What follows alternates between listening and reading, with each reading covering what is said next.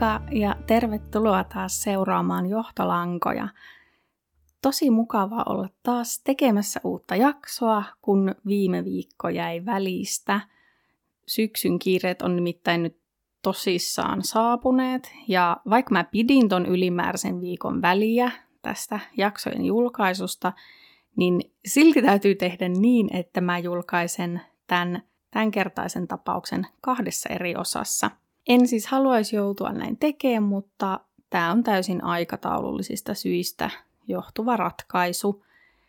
Ja samaan aikaan tämä on ehdottomasti ollut myös suuritöisin jakso, mitä mä oon tähän mennessä tehnyt, sillä aineiston määrä on ollut huomattavasti aiempia jaksoja laajempi.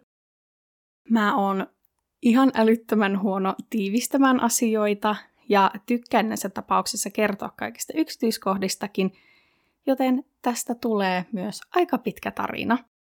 Mä tiedän, että voi olla vähän ärsyttävää, jos joutuu odottamaan jatkoa kesken jääneelle jutulle, niin mä koitan julkaista sen toisen osan niin pian kuin vain suinkin ehdin, mutta en voi valitettavasti luvata sitä millekään tietylle päivälle, mutta viimeistään ensi torstaina se tulee, jos ei aiemmin.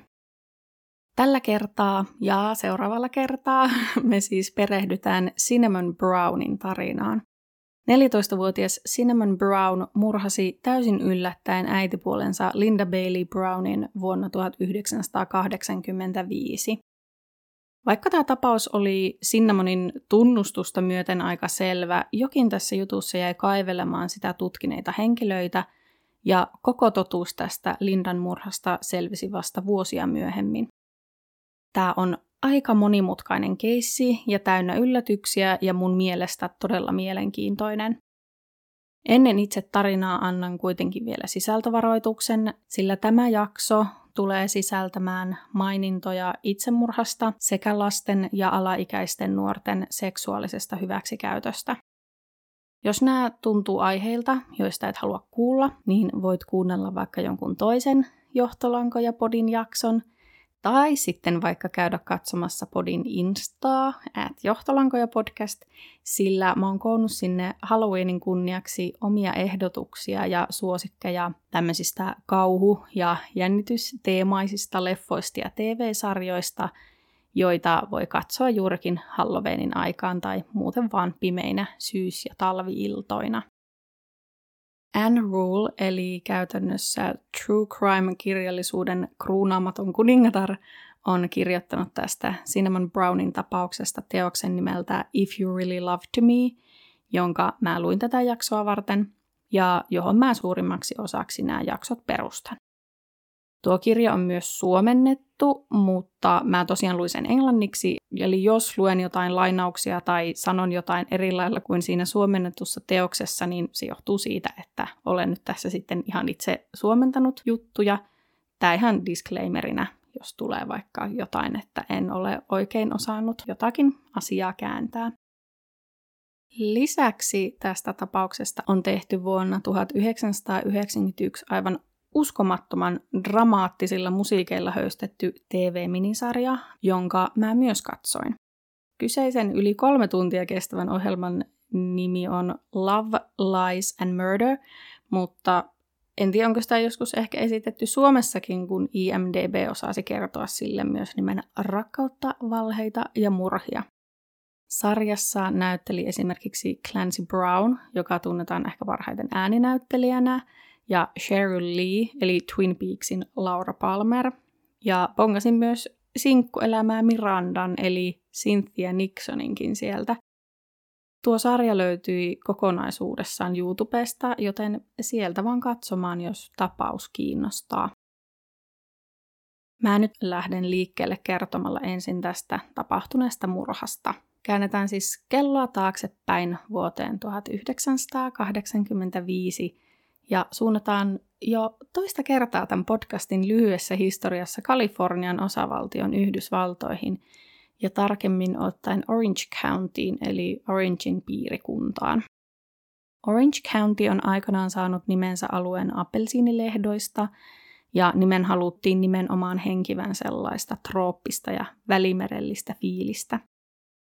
Orange Countyä luonnehdittiin ainakin tässä Anne Rulin kirjassa varakkaaksi ja nuorekkaaksi alueeksi, ja sen suosioasuinalueena oli kasvanut erityisesti 1950-luvulta alkaen, kun Disneyland perustettiin piirikunnan suurimpaan kaupunkiin Anaheimiin.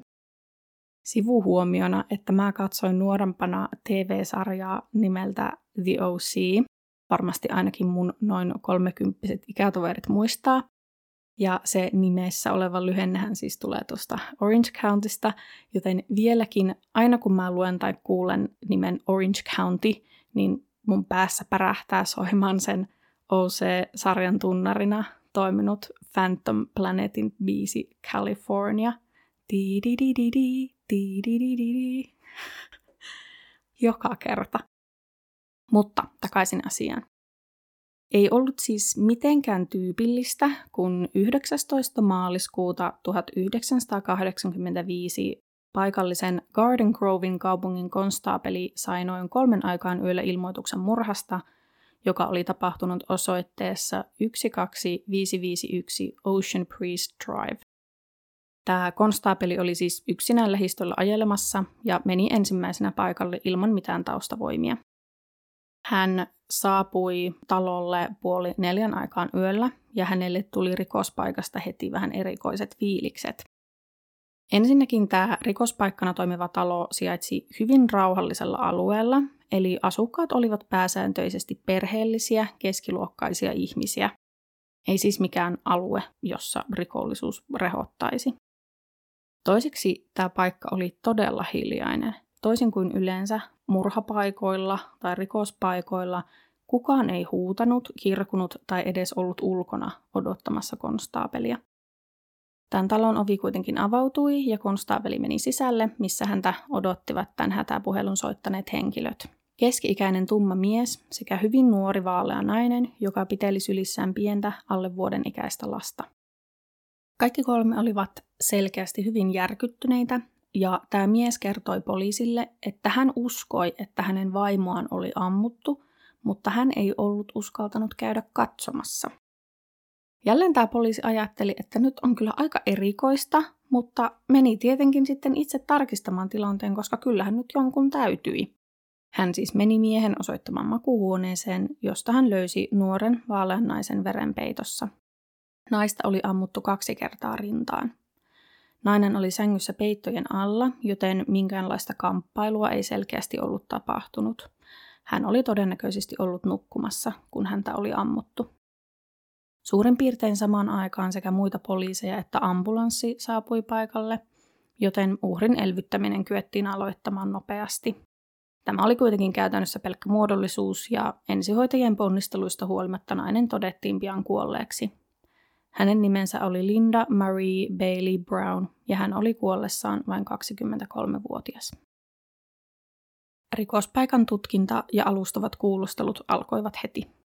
Tapauksen päätutkijaksi oli määrätty Garden Grovein poliisin murhatutkija Fred McLean, ja hän oli tullut paikalle mahdollisimman nopeasti tarkastelemaan paikkoja ja haastattelemaan perheenjäseniä. Talossa paikalla ollut mies oli David Brown, joka tosiaan oli uhrin, eli Linda Bailey Brownin aviomies. Vauva oli Davidin ja Lindan lapsi, Crystal, ja häntä piteli sylissään tämä nuori nainen, ja hän oli Lindan pikkusisko Patricia Bailey. Häntä kutsuttiin myös nimellä Paddy, ja mä myös kutsun häntä Paddyksi tästä eteenpäin. Talossa asui myös Cinnamon Brown, Davidin tytär ensimmäisestä avioliitosta, mutta häntä ei näkynyt missään. Jälleen pakko harrastaa tätä nimikommentointia, nimittäin Cinnamon Brown on mun mielestä ihan tosi söpö nimi. Cinnamonhan tarkoittaa siis suomeksi kanelia, Cinnamonin äiti oli aikanaan perustellut tätä nimivalintaa sillä, että jos Cinnamonista tulisi joskus kuuluisa, niin hänellä olisi sitten valmiiksi jo tämmöinen erikoinen nimi. David Brown oli 32-vuotias, mutta voin sanoa, että hän ei todellakaan näyttänyt siltä, enkä ole ainoa tämän mun mielipiteen kanssa. Nämä tapausta tutkineet poliisit ja tämä Fred McLean – olivat arvelleet Davidin iäksi noin 45-50 vuotta, ja ihan järjestään Davidia luultiin paljon vanhemmaksi kuin hän oli. Tummat hiukset olivat alkaneet vetäytyä hänen ohimoiltaan ja päälailtaan ja kasvojen ihoa peittivät aknen jättämät arvet. David näytti ilmeisesti ihan yleisestikin vähän epäterveeltä. Hän oli hieman ylipainoinen tai ainakin tukeva vyötäröltään ja hän poltti ketjussa ja talosta löydettyjen reseptilääkkeiden perusteella myöskään hänen fyysisessä terveydentilassaan ei ollut kehumista.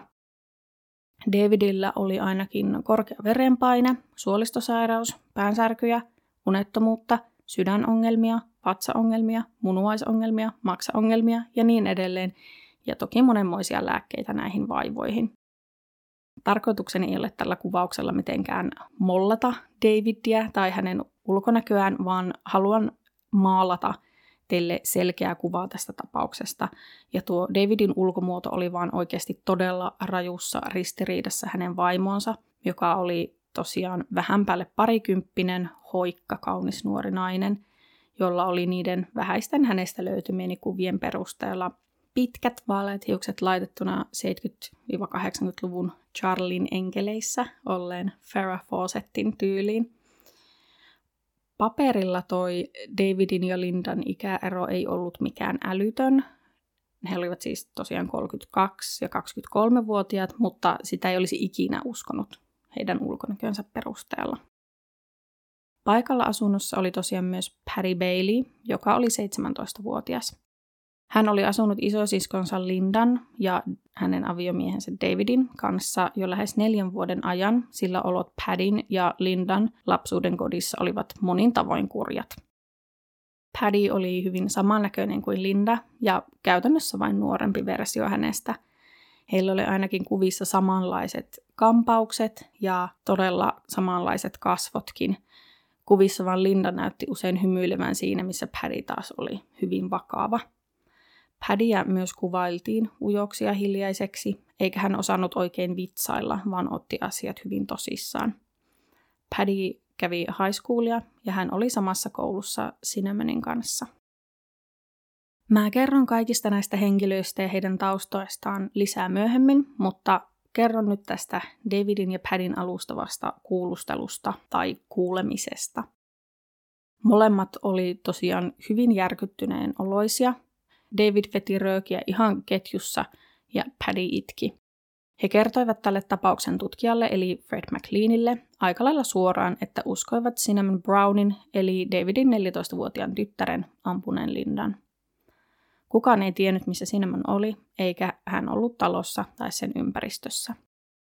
Cinnamon oli tosiaan Davidin lapsi Davidin ensimmäistä avioliitosta – David kuvaili tytärtään itsepäiseksi ja hankalaksi, ja että tämä ei ollut suostunut menemään juttelemaan monenlaisista ongelmistaan kenenkään ammattilaisen kanssa. David ja Cinnamonin äiti Brenda olivat eronneet Cinnamonin ollessa vielä aika pieni, noin neljävuotias, ja siitä asti Cinnamonia oli käytetty käytännössä riitojen ja kostojen välikappaleena ja pompoteltu isän ja äidin välillä.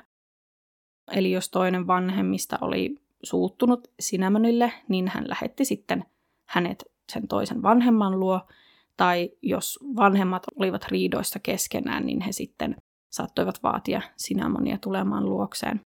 Eli tämmöistä todella tervettä menoa Cinnamon kuitenkin itse viihtyi paremmin isänsä Davidin luona ja oli nyt sitten asunut pelkästään Davidin, Lindan ja Padin kanssa edellisestä vuodesta asti, koska hänellä tuli usein riitoja äitinsä Brendan kanssa.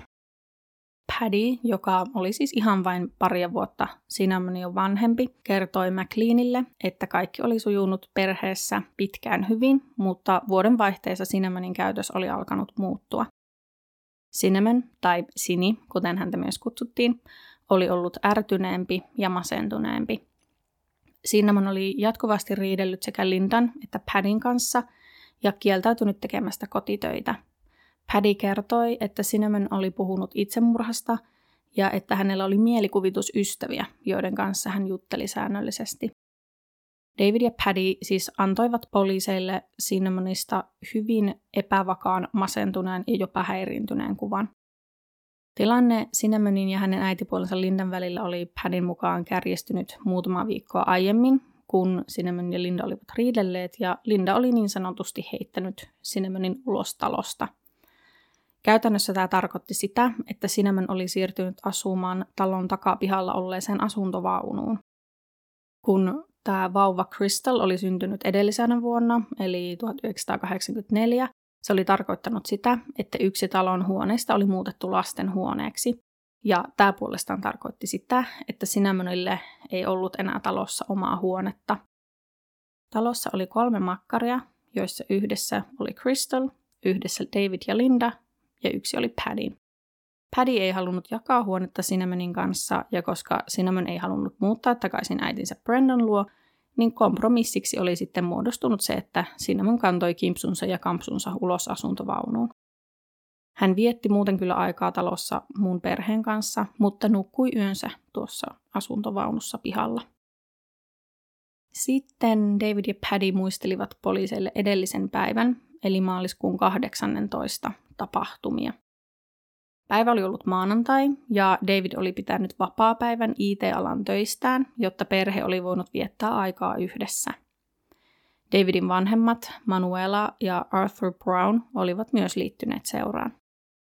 Koko porukan oli ollut tarkoitus lähteä piknikille, mutta sade oli vesittänyt nämä suunnitelmat. Niinpä perhe oli viettänyt aikaa pelaamalla uunoa, sillä se oli kaikille mieluisaa puuhaa. Illalla noin viiden aikaan David, Cinnamon ja Paddy olivat lähteneet käymään kiropraktikon vastaanotolla, sillä he olivat kuukausia aiemmin olleet auto-onnettomuudessa ja kävivät siksi vielä hoidoissa. Tai en itse asiassa ole varma, kävikö ainoastaan David enää tuolla hoidossa, mutta tytöt olivat olleet joka tapauksessa mukana. Paluumatkalla kolmikko oli käynyt ostamassa take away ruokaa kaikille, ja ruoan jälkeen lähes kaikki olivat taas pelanneet uunoa. Linda ei ollut osallistunut, sillä hän oli ollut pahan tuulinen.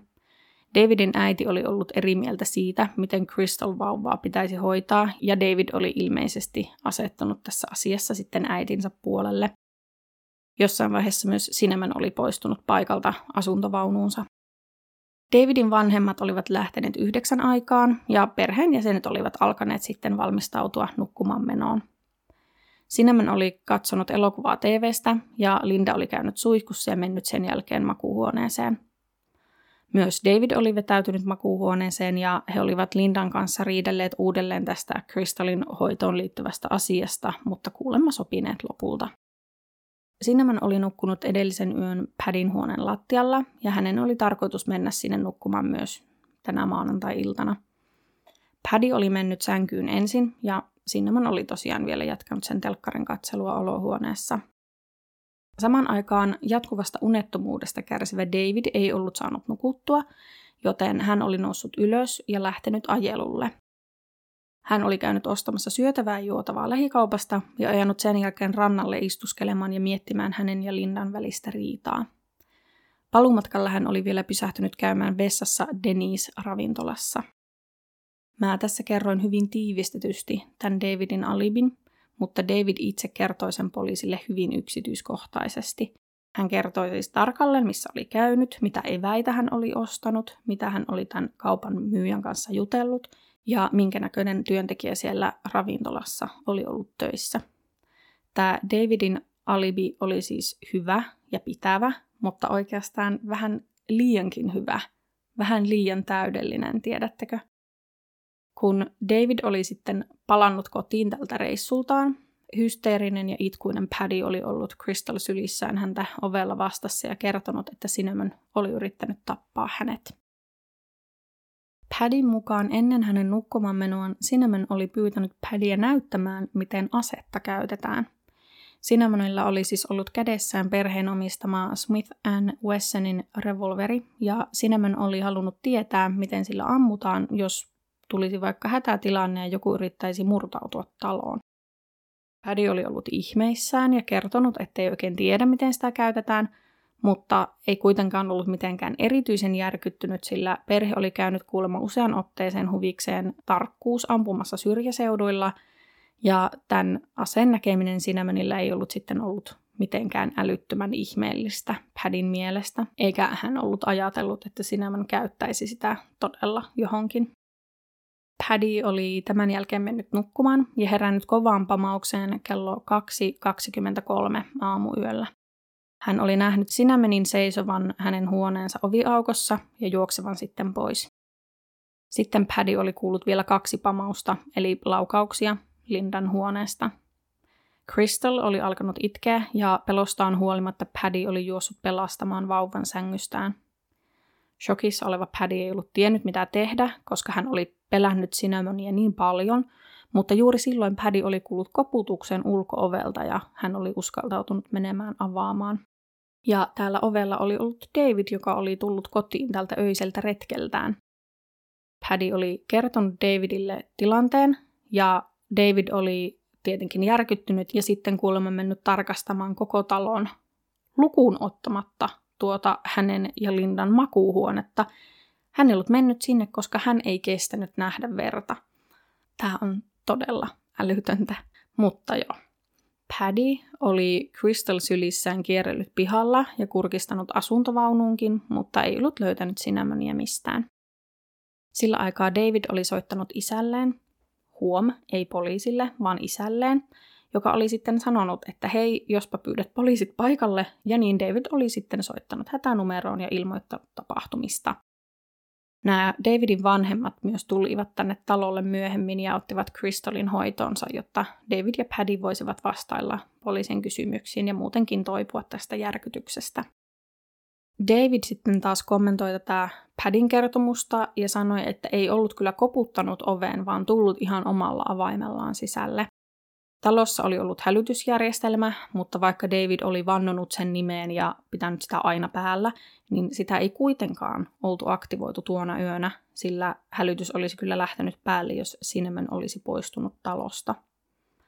Davidin ja Padin käsistä etsittiin myös ruudin jäämiä, sillä rikostutkijat halusivat varmistaa, olisivatko he käsitelleet ampuma-asetta tai mahdollisesti ampuneet Lindan, vaikkakin Davidin kertoma alibi vaikutti hyvinkin paikkaansa pitävältä. Tämä etsivä Fred McLean kierteli myös katselemassa tota taloa. Brown Baileyin perheen talo oli vihreä bungalow, ja mä en ole koskaan aiemmin ottanut selvää, millainen talo on bungalow, mutta nyt mä sen selvitin. Se on siis yksi tai puolitoista kerroksinen pientalo, jossa on yksi tai useampi katettu veranta. Sisältä toi talo oli ihan siistissä kunnossa, mutta todella täynnä tavaraa. Siellä oli ihan tosi paljon huonekaluja, tyylin siinä missä olisi voinut olla yksi lipasto, niin oli kolme lipastoa, ja krääsää oli vaikka muille jakaa. Joku talossa keräili yksi sarvis- ja sateenkaariesineitä, joku lintuaiheisia tavaroita, joku kalliita nukkeja, ja joka paikassa tuli vastaan karvinen kissan naama. Tämän vauvan, Crystalin, huonekin oli aivan viimeisen päälle ja siellä oli älyttömät määrät leluja ja kaikki tarvikkeet ihan viimeisintä huutoa. Sanottiin, että koko talo näytti siltä, kuin teini-ikäiset olisivat saaneet ostaa sinne kaiken, mitä vain halusivat. McLean näki Lindan ja Davidin makuuhuoneen lattialla, eli sen sängyn lähettyvillä, jossa Linda oli ollut, Smith Wessonin revolverin, joka myöhemmin kyettiin vahvistamaan murhaaseeksi. Se oli sama ase, josta Cinnamon oli kuulma Padilta kysellyt. Kodinhoitohuoneesta löytyy kolme tyhjää lääkepurkkia. Kaksi purkkia Darvoset N100 nimistä kipulääkettä ja yksi purkki Diazide-nimistä verenpainelääkettä. Lääkepurkkien vieressä oli tyhjä pikaruokaravintolasta saatu juomalasi, jonka kyljessä oli Star Trek 3 elokuvan hahmon Commander Krugen kuva – Etsivä McLean oli miettinyt, että David Brown muistutti hämmentävän paljon tuota hahmoa.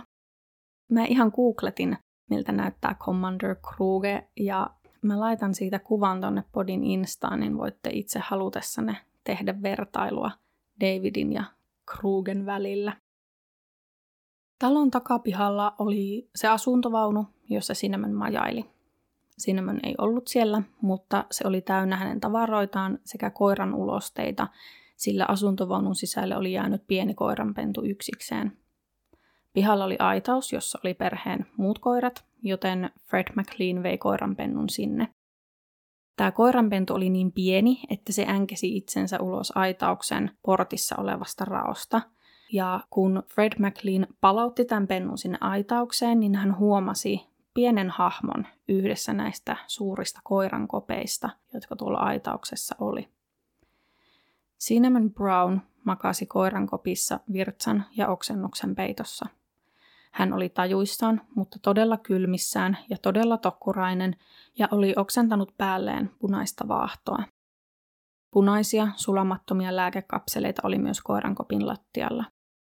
Cinnamon puristi nyrkissään pientä vaaleanpunaista kartongin palaa, joka oli solmittu violetilla nauhalla. Paperissa luki. Hyvä Jumala, anna minulle anteeksi. En tarkoittanut satuttaa häntä. Nämä Padin ja Davidin aiemmin antamat kuvaukset Cinnamonista ja hänen toiminnastaan olivat saaneet poliisit ajattelemaan, että Cinnamon olisi joku karski ja paatunut teinirikollinen. Mutta kun Cinnamon sitten löytyi, niin hän ei vastannut todellakaan sitä poliisien saamaa mielikuvaa. Hän oli hyvin pienikokoinen ja kasvoissa oli vielä lapsen pyöräyttä. Sinämonilla oli isot ruskeat silmät ja ruskeissa hiuksissa oli voimakas sivujakaus 80-luvun tyyliin. Kaulassaan Sinämonilla oli pieni tähdenmuotoinen riipus, ihan yllään kolitsihousut ja paita. Hän näytti etsivien mielestä enemmän lapselta kuin joltain rajulta rettelöitsijältä. Kun Sinämön löydettiin, hänet vietiin heti poliisiasemalle kuulusteluun. Jep, ei sairaalaan, vaan kuulusteluun. Mä just viime jaksoissa kerroin tarinan henkilöstä, joka vietiin poliisikuulusteluun sen sijaan, että hänet olisi toimitettu sairaalahoitoon, vaikka se olisi ollut erittäin tarpeellista, joten harmi, että joudun nyt taas kertomaan samanlaisesta hommasta. Sinämön oli myös kuulustelussa todella tokkurainen ja hän oli tosiaan oksentanut päälleen ja pissannut housuihinsa siellä koirankopissa ja ollut tajuttomuuden rajamailla tuntikausia ja hän oli lapsi, joten en tajua, että miksi häntä ei viety saman tien sairaalaan ja kuultu myöhemmin. Andrewlin kirjassa sanottiin jotain siitä, että poliisit eivät aluksi tuossa tilanteessa osanneet arvioida sitä, oliko Sinemen todella huumattuna, mutta luulisi, että nuo eritteiden peittämät vaatteet olisivat vaikka jotain kertoneet. Joka tapauksessa Cinnamon, hädin tuskin tajuissaan pysyen, vastaili poliisien esittämiin kysymyksiin. Ihan ensimmäiseksi hän oli kuitenkin itse kysynyt, että onko hänen isänsä kunnossa. Cinnamon vaikutti myös todella yllättyneeltä siitä, että Linda oli kuollut, mutta kuulustelun edetessä ja samaan aikaan Cinnamonin muuttuessa yhä sekavammaksi, hän kertoi ampuneensa äitipuolensa. Cinnamon sanoi ampuneensa yhden laukauksen Padin huoneessa ja sen jälkeen kaksi laukausta Lindan rintaan. Cinnamon sanoi tappaneensa Lindan, koska Linda oli vihannut häntä, ja että Linda puolestaan oli uhannut tappaa Cinnamonin heidän riitansa yhteydessä. Cinnamon oli kuulemma ollut myös huolissaan siitä, että Linda oli huono äiti Crystalille ja että Linda kohteli tuota vauvaa kaltoin. Cinnamon ehti siis täysin tunnustaa Lindan murhan ennen kuin menetti tajuntansa. Hän vaipui koomaan ja kävi ilmeisesti aika lähellä kuolemaa. Cinnamon oli siis tosiaan niellyt suuren määrän näitä lääkkeitä, joiden tyhjiä purkkeja talosta oli löytynyt, eli Darvoset, N100 ja Diazidia. Tarkkaa nieltyjen lääkekapselien määrää oli vaikea arvioida, mutta Cinnamon jäi henkiin ainoastaan siksi, että hänen kehonsa oli kyennyt torjumaan nämä niellyt tabletit ja hän oli oksentanut niitä ulos. Ilmeisesti huomattavasti pienempikin määrä siitä, mitä hän oli niitä niellyt, olisi riittänyt tappamaan hänet. Cinnamon kuitenkin onneksi heräsi koomasta ja toipui käsittääkseni aika lailla täysin. Tämän jälkeen hänet siirrettiin tutkintavankeuteen epäiltynä Linda Marie Bailey Brownin murhasta.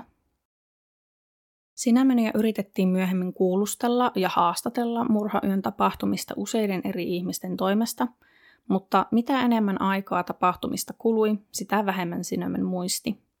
Pian hän sanoi, ettei muistanut murhayöstä enää yhtään mitään ja käytännössä kieltäytyi muistelemasta tapahtumia tai puhumasta niistä ylipäätään.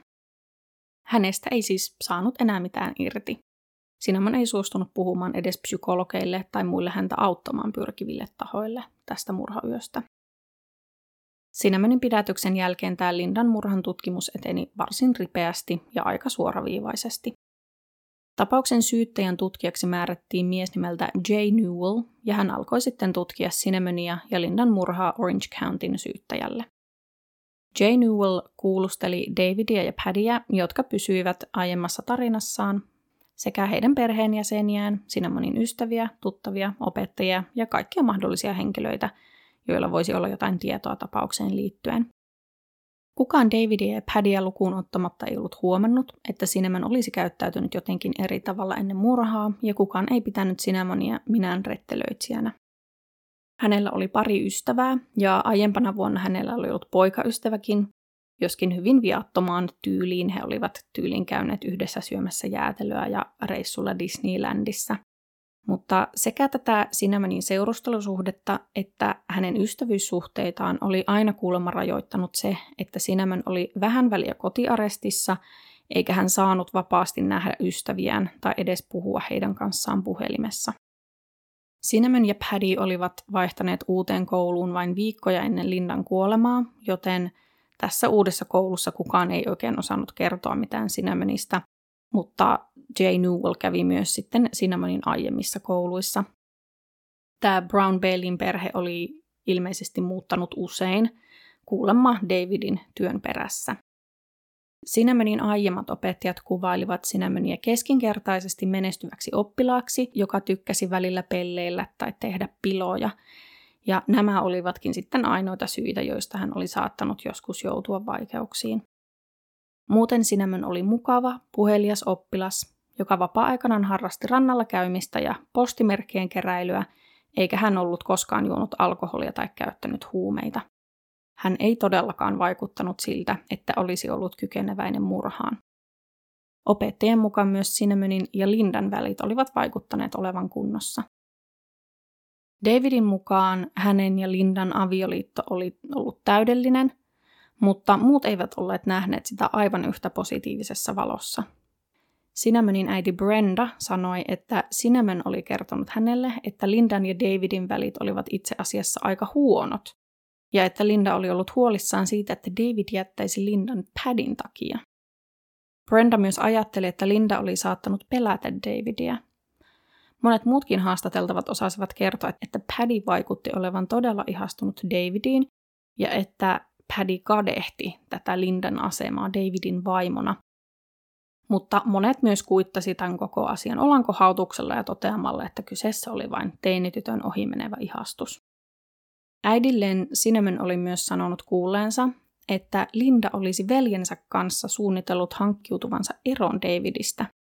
Hirveästi tämmöistä suhmurointia ja kähmyröintiä meneillään, jos nämä kaikki olisi totta. David puolestaan oli useiden haastateltavien mukaan yrittänyt ohjailla ja hallita sitä kuvaa ja niitä narratiiveja, mitä näistä tapahtumista ja Sinnamonista annettiin. David oli esimerkiksi inttänyt, että hänen ja Lindan avioliitto oli täydellinen, ja sanonut usealle ihmiselle, että hänen antamiaan kuvauksia tapahtumista ei saanut kyseenalaistaa tai haastaa kertomalla jotain, mikä olisi ristiriidassa. Brenda esimerkiksi kertoi, että David oli sanonut, että Cinnamonia ei saanut kuvailla mukavaksi, hyvin käyttäytyväksi tytöksi, sillä se oli ristiriidassa Davidin itsensä antaman kuvauksen kanssa, sillä hän oli sanonut Cinnamonin olevan todellinen ongelma nuori. Oli siis pieniä ja ehkä vähän isompiakin vihjeitä siitä, että asiat eivät ehkä olleet niin yksinkertaisia kuin miltä ne näyttivät. Cinnamon ei vaikuttanut kykenevältä murhaan ja hänen tarinansa ja motiivinsa olivat epämääräisiä. Cinnamon oli kuitenkin tunnustanut rikoksensa useamman kerran heti murhan jälkeen ja monet fyysiset todisteet viittasivat siihen, että hän oli ollut Lindan murhan takana, kuten tämä itsemurhaviesti, missä hän tavallaan tunnusti tekonsa. Cinnamonin, Davidin ja Padin kädethän silloin tarkastettiin ruutijäämien varalta, mutta ainoastaan Padin käsistä oli löydetty näitä jälkiä, Tämä todistusaineisto kuitenkin käytännössä viskattiin ulos ikkunasta, sillä Cinnamon oli koirankopissa maattuaan ollut niin eritteiden peitossa, että kaikki jäljet aseen käytöstä olisivat pyyhkiytyneet pois. Ja Padin käsissä olleille ruudin jäämille löytyy myös monenlaisia muita selityksiä, joten mä en tiedä, mitä väliä tällä todistusaineistolla edes sitten oikeastaan oli. Mutta mä nyt halusin sen kuitenkin mainita, koska tämä on aika yleinen rikostekninen tutkimus, joka ampumatapauksissa tehdään. Oikeudenkäynti Lindan murhasta alkoi elokuussa 1985. Myös perheenjäsenten antamat todistajan lausunnot täsmäsivät siihen, että Cinnamon olisi tappanut Lindan, joskin oikeudessa antamassaan lausunnossa Paddy Bailey vähän perääntyi aiemmista sanomisistaan, eikä vaikuttanut olevan enää ihan sataprosenttisen varma siitä, kuka Lindan tappoi. Padin ja Davidin lausunnoissa oli muutenkin ollut useita, joskin vähäisiä epäjohdonmukaisuuksia, mutta näillä seikoilla ei kuitenkaan enää tässä vaiheessa ollut väliä. Syyttäjän mukaan Cinnamon oli ollut vihainen ja masentunut nuori, joka ei ollut pitänyt äitipuolesta Lindasta, sillä Linda ja uusi vauva olivat vieneet Davidin huomiota pois Cinnamonista. Tuomari näki tapauksen samalla tavalla, eikä siis ollut yllätys, että 12. elokuuta 1985 Cinnamon Brown todettiin syylliseksi Linda Bailey Brownin murhaan. David Brown ei ollut todistanut tyttärensä oikeudenkäynnissä eikä itse asiassa ollut edes paikalla sen aikana. Hän oli palkannut kyllä Cinnamonille asianajajan, mutta oli itse ollut kuulemma koko oikeudenkäynnin ajan niin sairaana, ettei kyennyt tulemaan paikalle. Hän oli kuitenkin antanut oikeudelle lausunnon, jonka mukaan uskoi Cinnamonin olevan syyllinen. David pääsi sentään paikalle Cinnamonin tuomionlukutilaisuuteen. Syyttäjän tutkija Jay Newell ei voinut olla tarkkailematta Davidin käytöstä tuon oikeuden istunnon aikana. David nimittäin istui ex-vaimonsa, Cinnamonin äidin Brendan, takana ja kuunnellessaan tätä tyttärensä oikeudenkäyntiä, itse asiassa kuvausta vaimonsa Lindan murhasta, David kiskoi Brendaa hiuksista ja potki hänen tuolinsa jalkoja kuin joku kiusaa tekevä pikkupoika. Niin kuin, miettikää nyt, sun lasta syytettäisiin sun puolison murhasta, ja samalla kun kuuntelet kuvausta siitä, miten julma tämä teko oli, sä iloisesti leikkisit siellä oikeudenkäynnissä – ei ole todellakaan normaalia käyttäytymistä ja äärimmäisen epäsopivaa tuohon tilanteeseen ja ympäristöön. Oikeuden istunnossa Sinemenin todettiin toiminen Lindan murhan aikana täydessä ymmärryksessä, eli hän oli ollut syyntakeinen. Tuomari määräsi Cinnamon Brownin nuorena henkilönä tehdystä murhasta vähintään 27 vuoden vankeuteen. Cinnamon lähetettiin suorittamaan tuomiotaan Venturan nuorisovankilaan, joka sijaitsi reilun sadan kilometrin päässä Garden Grovista, eli Cinnamonin aiemmasta kotikaupungista Orange Countyssa.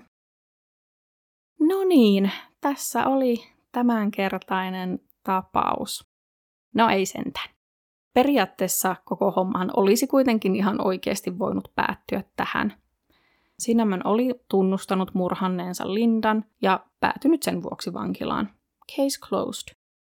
Kuitenkin, vaikka tapaus oli myös Orange Countyn syyttäjän osalta loppuun käsitelty, se jäi kalvamaan tämän tutkijan Jay Newellin mieltä, ja hän päätti ottaa selvää siitä, mitä tuon Brown Baileyin perheen kodin suljettujen ovien takana todella tapahtui. Ensimmäisenä Newell otti selvää David Brownin taustoista, ja aion nyt kertoa teille niistä, vaikka tässä podcastissa mä tykkään enemmän keskittyä kertomaan rikosten uhrien taustoista ja näkökulmista, niin mä koen, että on tärkeää tämän tapauksen kannalta kertoa siitä, kuka David Brown oikein oli ja millaista hänen elämänsä oli ollut ennen Lindan murhaa. David Arnold Brown oli syntynyt marraskuussa 1952 Phoenixissä, Arizonassa. Hän oli kuudes vanhempiensa yhteensä kahdeksasta lapsesta.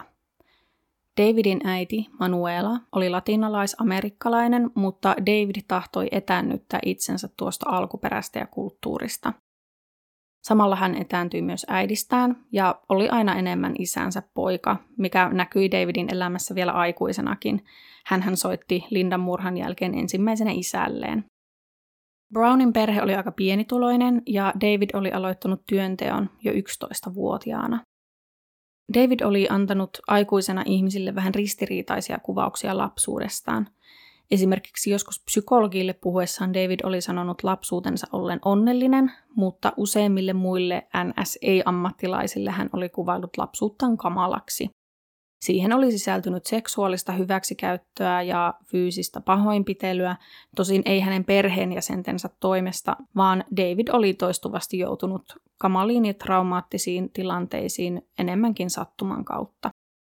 David oli lopettanut koulunkäynnin kesken, eikä ilmeisesti ollut koskaan edes aloittanut high school-opintoja, vaan oli tehnyt töitä esimerkiksi pikaruokaravintoloissa.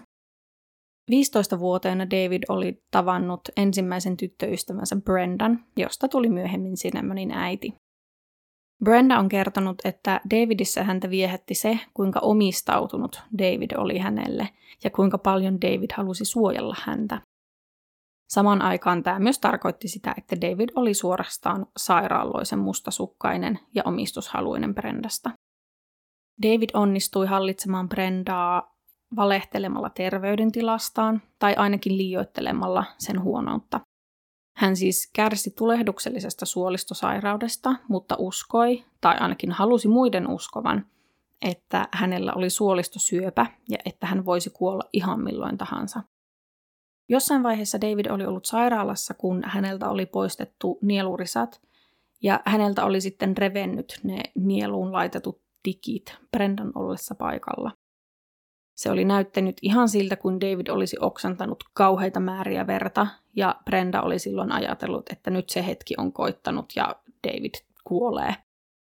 Tilanne oli kuitenkin saatu helposti korjattua korjaamalla ne tikit, ja David oli toipunut tästä täysin, mutta tuo tilanne oli konkretisoinut Brendan mielessä sen asian, että David oikeasti voisi kuolla milloin vain, ja siitä tuli semmoinen jatkuva pelko, mikä sai Brendan takertumaan Davidiin ja millä David piti Brendaa otteessaan.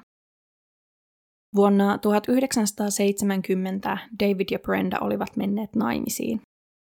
Samana kesänä, 3. heinäkuuta, oli syntynyt pariskunnan tytär Cinnamon Darlene Brown. Sekä David että Brenda olivat olleet vielä 17-vuotiaita. David ei ollut itse asiassa ollut paikalla tukemassa Brendaa synnytyksessä, sillä hänellä oli kuulemma heikko vatsa, eikä hän, kuten jo tiedämme, kestänyt nähdä verta tai kuulla tuskan huutoja.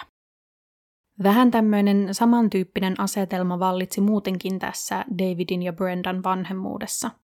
Brenda oli ikään kuin se, joka teki työt, eli hän piti kuria ja hoiti Cinnamonia, kun hän oli sairaana, ja kaikki muut tällaiset ns-ikävämmät ja arkisemmat jutut. Ja David oli sitten se kiva vanhempi, jonka kanssa Cinnamon vaan piti hauskaa ja kävi Disneylandissa ja vitsaili. If You Really Loved Me kirjassa sanottiin, että David oli ohjelmoinut Cinnamonin pienestä asti ajattelemaan, että hänen isänsä oli maailman upein, hauskin ja mahtavin mies. Ja Cinnamon todella jumaloi isänsä. David oli kunnianhimoinen, joten tässä vaiheessa hän oli sitten opiskellut itselleen high schoolin päättötodistuksen ja oli alkanut vähitellen hankkia itselleen työkokemusta tietokoneisiin ja datan käsittelyyn liittyen ja samalla ansaita enemmän rahaa.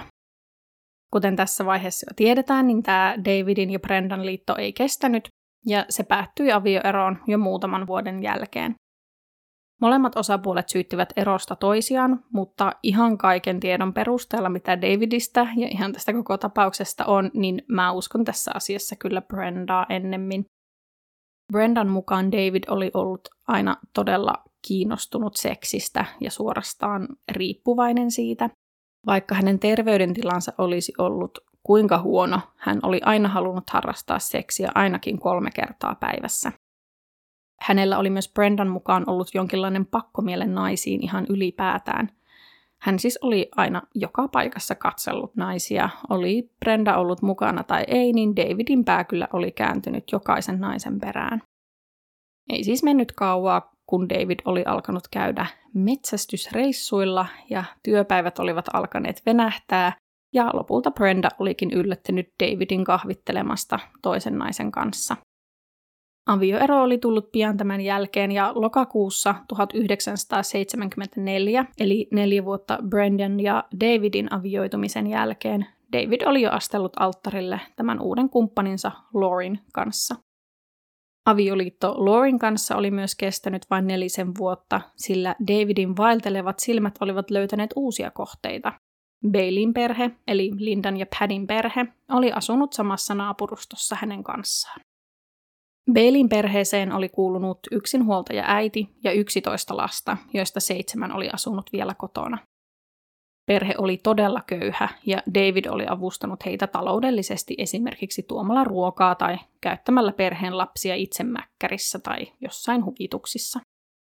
Hän oli kertonut perheen äidille tätä jo hyväksi havaitsemansa tarinaa, että oli pian kuolemassa suolistosyöpään ja toivoi perheen nuorten tyttärien tulevan auttamaan esimerkiksi siivoamisessa ennen kuin hänestä aika jättää. Näin David oli sitten tutustunut Linda Baileyhin, joka oli ollut tuolloin vasta 13-vuotias. David oli häntä yhdeksän vuotta vanhempi.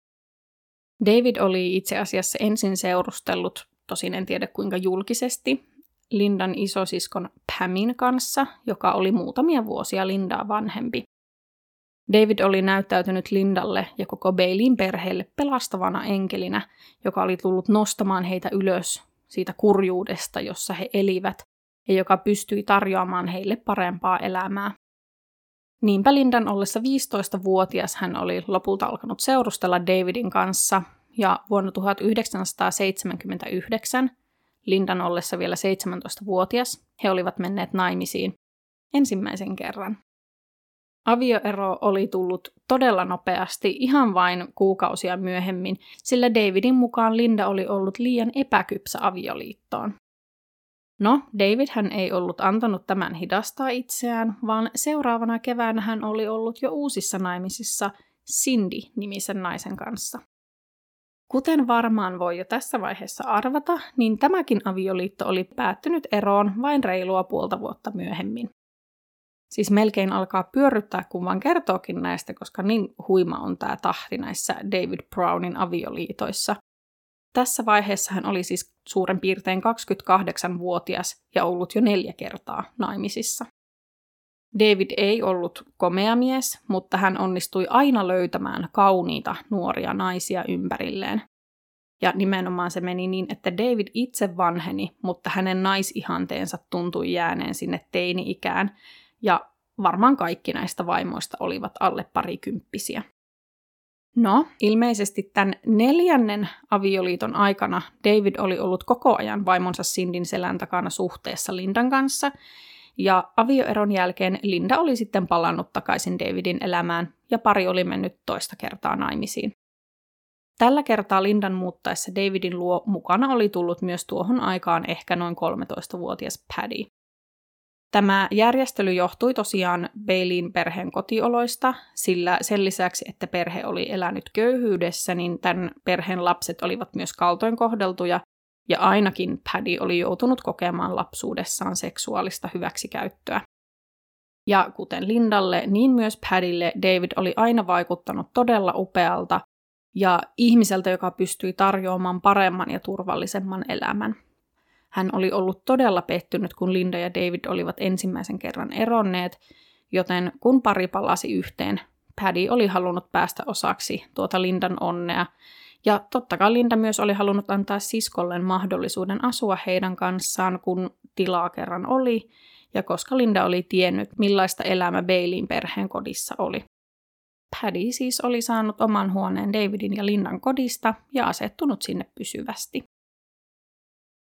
Tähän samaan aikaan David Brownin uraa IT-alalla oli ollut kovassa nousujohteessa ja hän oli itse asiassa rikastunut niillä töillä hyvin nopeasti. Hän oli erikoistunut kadonneen dataan palauttamiseen tietokoneiden kovalevyiltä ja disketeiltä, korpuilta, mitä ne nyt kasarilla oli. Ja hän oli kehittänyt tähän työhön oman systeeminsä. David kutsui tätä omaa menetelmäänsä nimellä The Process, eli prosessi, siis prosessi isolla p-kirjaimella. Hän oli tehnyt tätä työtä ensin firmalle nimeltä Randomex, jonka palveluksessa hän oli ilmeisesti oppinut perusteet tälle prosessille, mutta David oli sitten myöhemmin perustanut oman firman, jossa hän tarjosi tätä datan palautuspalvelua paremmalla todennäköisyydellä saada näitä tiedostoja takaisin. Tämä Randomex pystyi palauttamaan noin 40-60 prosenttia kadotetusta datasta, mutta David Brown pystyi palauttamaan noin 70 prosenttia. David oli kehuskellut, että tätä prosessia ja hänen palveluksiaan oli hyödynnetty vaikka missä. Pentagonissa, MGM Grand Hotelin palon pelastustöissä, Challenger-sukkulan räjähdyksen selvittelyssä ja Coca-Cola Companylla, jossa Davidia ja Lindaa kuulemma kutsuttiin nimillä Mr. and Mrs. Coca-Cola, koska he olivat niin elintärkeitä tuolle yritykselle. Uskoo näitä juttujakin haluaa, mutta se on siis ainakin ihan totta, että David oli hyvä siinä, mitä teki, ja hänen menestyksensä oli varmasti herättänyt kiinnostusta. Sitä ei vaan tiedä, että missä mittakaavassa. Ennen kuolemansa Linda siis oli auttanut Davidia tämän hänen yrityksensä kanssa ja oli myös perillä tästä prosessista, tiesi miten se toimi ja toteutti sitä käytännössä. Vaikka David markkinoi itseään tyyliin aikansa suurimpana tietokonenerona, tai ainakin lähestulkoon, ja kertoi kaikille, että tämä prosessi oli huippusalainen, niin se oli ilmeisesti loppupeleissä hyvin käytännönläheinen ja vaati lähinnä vain huolellisuutta ja tarkkuutta. Siihen siis kuului jotenkin näiden kovalevyjen käsittely pumpulipuikolla ja isopropyylialkoholilla, eli käytännössä se oli niiden konkreettista puhdistamista. Tämä kuvaus ei kyllä mulle avannut oikein yhtään, että miten se data sitten saatiin palautettua paremmin, mutta pointtina tässä kai oli lähinnä se, että David ei ehkä ollut niin velho kuin antoi ymmärtää, vaikka olikin fiksu mies, joka ymmärsi bisneksen päälle. Joka tapauksessa ei ihme, että Davidin yritys, nimeltään yksinkertaisesti Data Recovery, oli menestynyt todella hyvin, ja Davidin tulot olivat pompanneet ihan huomattavasti vain muutamassa vuodessa. Hänen bruttotulonsa olivat vuonna 1981 olleet noin 11 000 dollaria ja kolme vuotta myöhemmin 171 000 dollaria. David oli aina haaveillut menestyksestä ja toivonut nimenomaan olevansa joskus miljonääri, ja tämän prosessin avulla se vaikutti ihan mahdolliselta ja saavutettavalta haaveelta. Vaikka Lindan kuolema oli hidastanut tämän data recoveryn liiketoimintaa, niin se ei ollut estänyt mitenkään Davidia rikastumasta.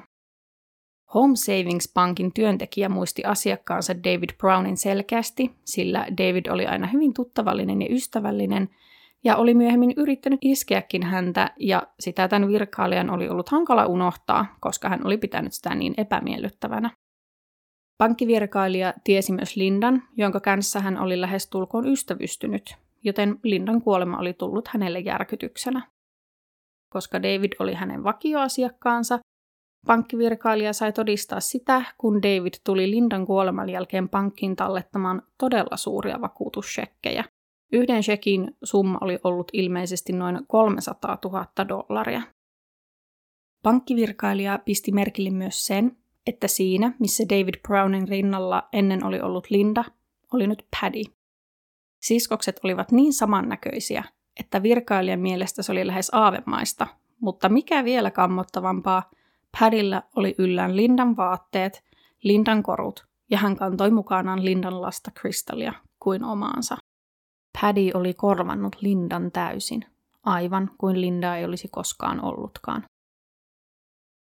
Okei, tämä ehkä voisi olla hyvä kohta, mihin lopettaa tällä kertaa, sillä nyt ollaan saatu käytyä kaikki nämä taustat läpi.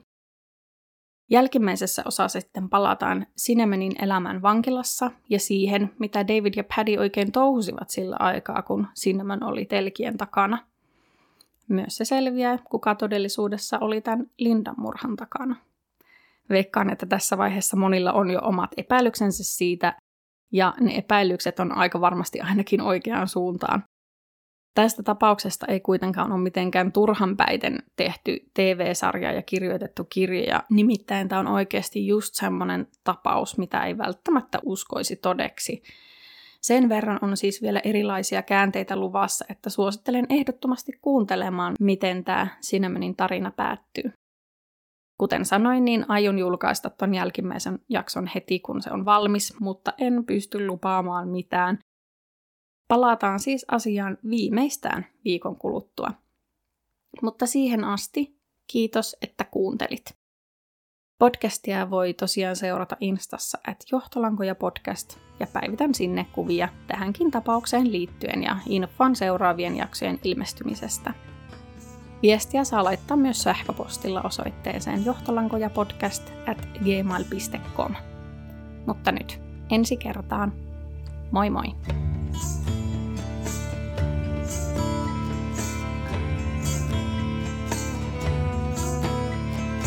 Under a darkened moon, she captures me. She has arrived